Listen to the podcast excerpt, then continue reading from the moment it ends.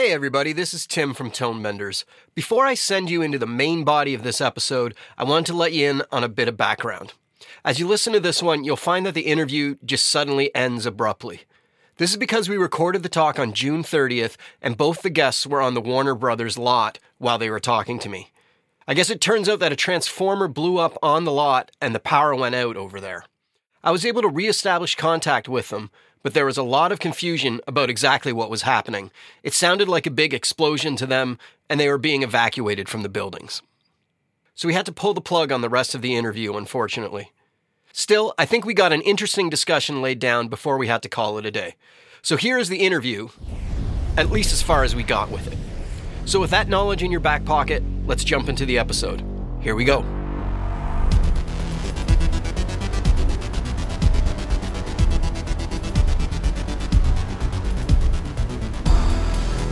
You're listening to Tonebenders, the Sound Designers Podcast.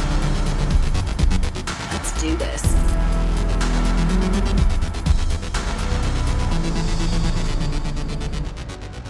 Hello and welcome to Tonebenders, where we talk with the sonic artists behind our favorite films, games, and series. My name is Tim Muirhead, and I will be your host today as we dig into the sound design on the latest DC superhero movie, The Flash. The film follows our hero as he tries to go back in time to save his family, but upends the apple cart and changes things in the future accidentally. Between real time travel, action sequences, and ample comedy, there is a vast amount of sound design adding to the experience of this film. We are lucky to have two members of the sound team with us today to talk about how it all came together, so let's meet them now. First up, we have the Flash's supervising sound editor, Nancy Nugent Title. It's wonderful to meet you, Nancy. Welcome. Thank you. Nice to meet you too. Also with us is John Marquis. John was the sound designer, re recording mixer, and supervising sound editor on this project. Welcome to Tonebenders, John. It's nice to meet you. Nice to meet you, Tim. Awesome. Before we dig into some of the heavier sound design stuff, I wanted to just make a point of saying that the sound has a couple of solo comedy moments in this film. Uh, one moment in particular where the audience is expecting a big superhero moment, but a very comedic sound is deployed to tell us the character no longer has his superpowers anymore. The audience in my screening was laughing really, really hard as Barry was just running around in circles to the sound of these ridiculous shoe squeaks. Uh, I was wondering if maybe you can tell us how that moment came together? Well, that was uh, right out of the can from uh, Jason Ballantyne, Andy. You know, we updated it and made it maybe a bit more squeaky, uh, literal sounding and more squeaky, kind of more funny. But uh, that that was their their plan from the beginning, and they outlined like they did pretty well with temp track. And those are the picture editors you're referring to? Yeah, Jason Ballantyne, Andy Muschietti. Andy is the director of the Flash. Uh, picture editors were Jason Ballantyne and Paul Machliss. Yeah, it's crazy when you think about how long ago this started in November of, or somewhere of 21. It's like I have to go in the way back machine here to try to remember how some of this stuff came about. There's a similar funny sound moment when uh original we call them original Barry and young Barry when young Barry is creating his homemade flash costume out of an old bat suit and it shows all the the montage of the spray paint and the and then yeah the cut to the the little little hand saw that he's using kind of is similar. Andy loves those comic moments. So we tried to help out with that any opportunity we got. But to make them comedic in both those cases, I believe, uh, it's also a collaboration with the music department because the music cuts right out.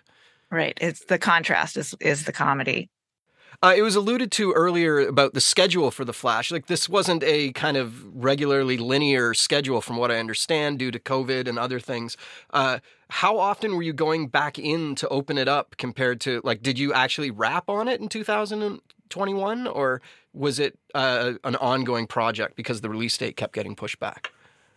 It was pretty linear, at least from our perspective. We had a hiatus uh, for pickups in the summer of 22. Yes. Right. Last summer. We had like a four, was it like two months off? I think so. Or yeah. four months, Yeah. something between. Yeah. And that was just, just to cover um, a lot of just miscellaneous stuff. I think maybe addressing the ending. A lot of what they shot during that period, besides letting VFX catch up, was um, Ezra's volume capture. He's in the movie basically two times.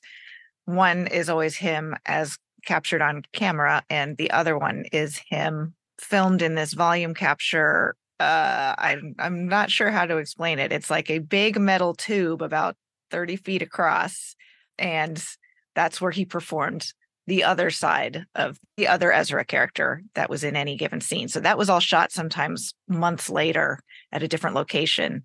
Some of it in London, some of it here in LA, in a couple different spots.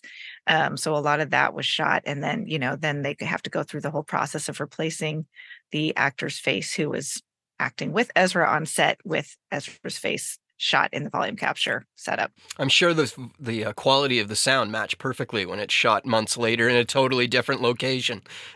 well, in a big metal tube, basically, that's it's a circular wall of TV panels, basically, and with an open top on a soundstage. You couldn't design a worse location for audio recording. It was they had they suspended four booms from the ceiling and had lavs, but it was just so we asked if there's any way can you pad anything? We couldn't even pad the floor because of the light that was coming up. I mean, it's a really amazing setup, but horrible for sound. So that did that did present all sorts of extra fun.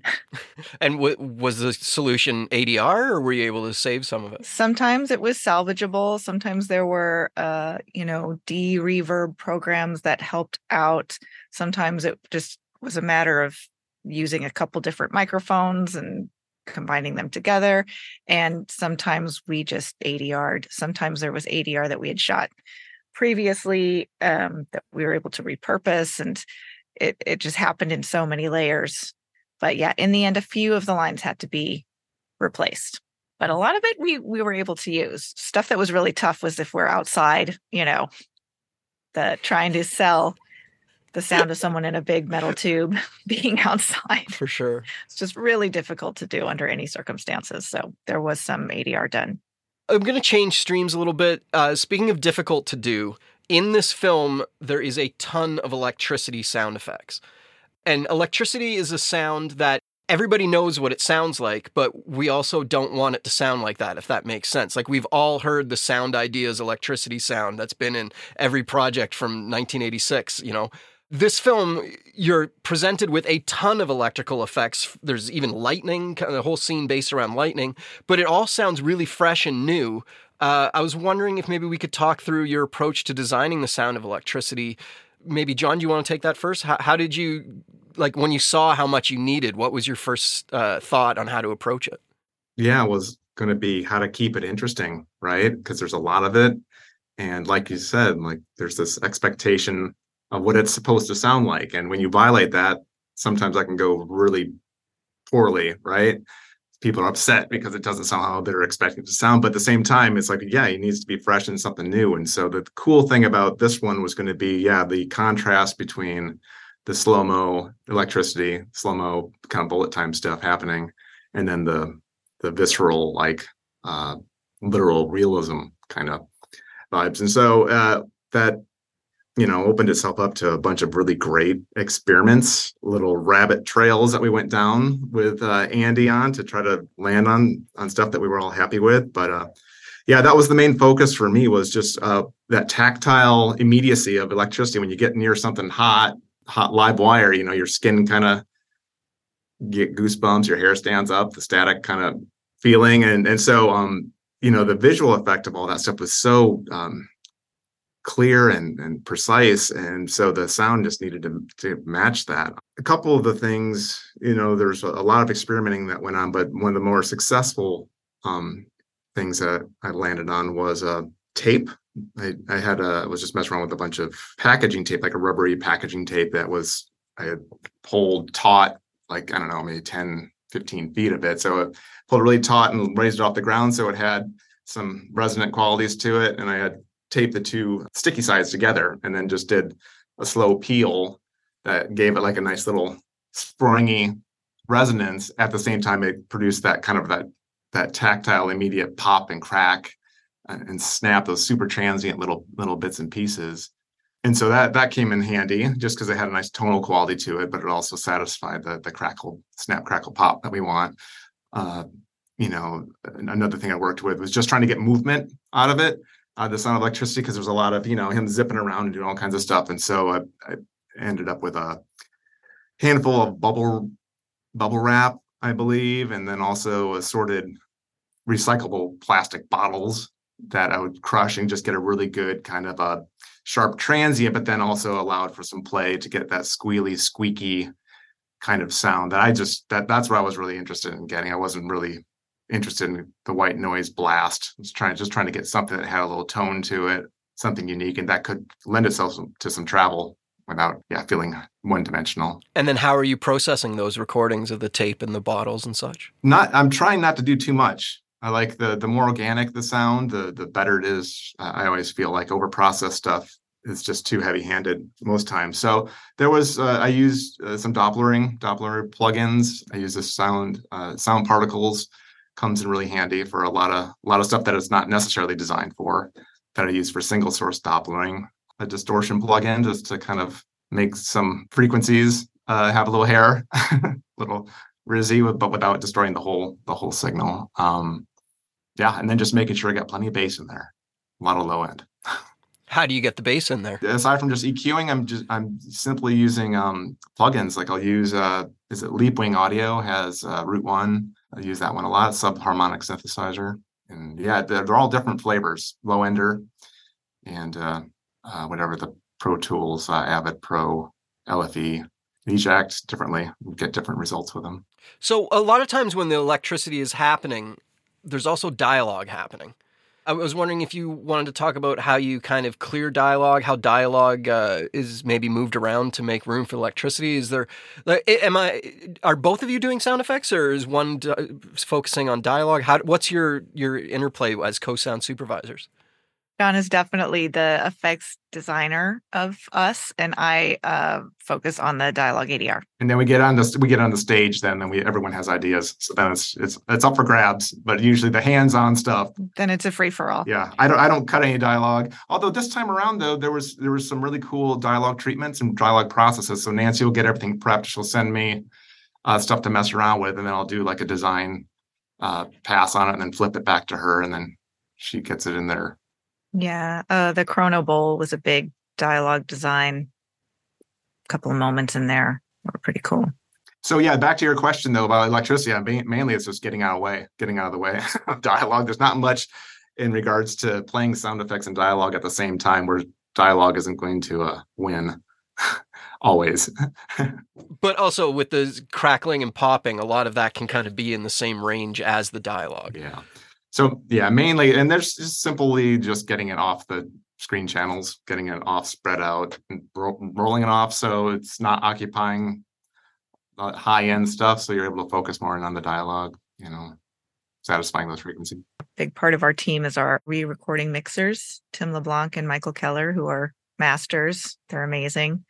In the end, a lot of it in their hands as far as balancing and finding the space. And both of them have such a keen sense of how to make everything full and keep everything discreet and clear. That was a big uh, challenge, knowing the high energy music that's going to be happening, coupled with then all these bright, theoretically bright sounding electric, electrical kind of sound effects. And so we're, we're really conscious about having stuff around and just kind of contained on the high end. So it'd be something fun to listen to and not not painful. So, uh, how do you deal with uh, electricity zaps and stuff? Well, I just did it. There's a, an automatopoeia built into that. Like people, sometimes, you know, you're talking to a director and they're saying it needs to be more blue or something like that, and you're not really sure what they mean. But I feel like with electricity, there are words to get in. Uh, how did the back and forth go with your director on revisions and notes? was that an easier process or harder? Pretty easy. Andy's a very reactionary. Like he likes to be presented ideas and then react to them, as opposed to, you know, it's a lot of the script stuff was spelled out very clearly in the script. Also, the picture edit was very. I mean, of course, there was a lot of subjectivity to it, but it seemed obvious uh, from our perspective what what needed to happen when things needed to be um, softer and more more kind of leaned into a more emotional subjective kind of moment as opposed to like these blasts of, of powerful realism a lot of that was sculpted kind of with the temp track, the temp music track that the music department had been providing and had been laid in to the cut. Um, that's always the challenge, right? How do you get inside someone's head and try to understand what it is they're going for. I just think there, there's a lot of similar sensibilities all around on this team. It was it was really very intuitive and very straightforward working with Jason and Paul, and then of course Andy and Barbara and the whole whole production side. Um, there weren't there weren't many. I don't think any out of left field ideas. Everything kind of felt very natural. No, there wasn't a lot. There wasn't a lot of back and forth or anything. I feel like Andy's. I feel like we had his trust and his confidence, and he was really pleased with just our vision, just being a shared vision he's the director and of course he had opinions and but there wasn't a lot of like you know late into the night nitpicking oh my lights just you know you know trying a million different things. It was we were all pretty focused. Okay so that's as far as we got. That's when the power went out. Hopefully we can have nancy and john back on again someday soon. Want to send out a big thanks to both of them for their time and patience while we figured out what was going on. Stay tuned to our feed for the next little while as we have a couple of straight up great talks coming your way. One episode is with the sound team of the final season of Succession, and another with the sound supervisor of the latest Mission Impossible film. They are both not to be missed. Until then, my name is Tim Muirhead. Thanks for listening to the Tonebenders Sound Design Podcast. Tonebenders is produced by Timothy Muirhead, Renee Coronado, and Teresa Morrow. Theme music is by Mark Straight. Send your emails to info at tonebenderspodcast.com. Follow us on Twitter via at the Tonebenders and join Tonebenders Podcast on Facebook. Support this podcast. You can use our links when you shop with Amazon or B&H, or leave us a tip. Just go to tonebenderspodcast.com and click the support button. Thanks for listening. Are you looking for more audio related podcasts to listen to? Tonebenders is part of the Audio Podcast Alliance, featuring a hand picked selection of the very best podcasts about sound. Be sure to hear the latest episodes from our friends in the community at audiopodcast.org.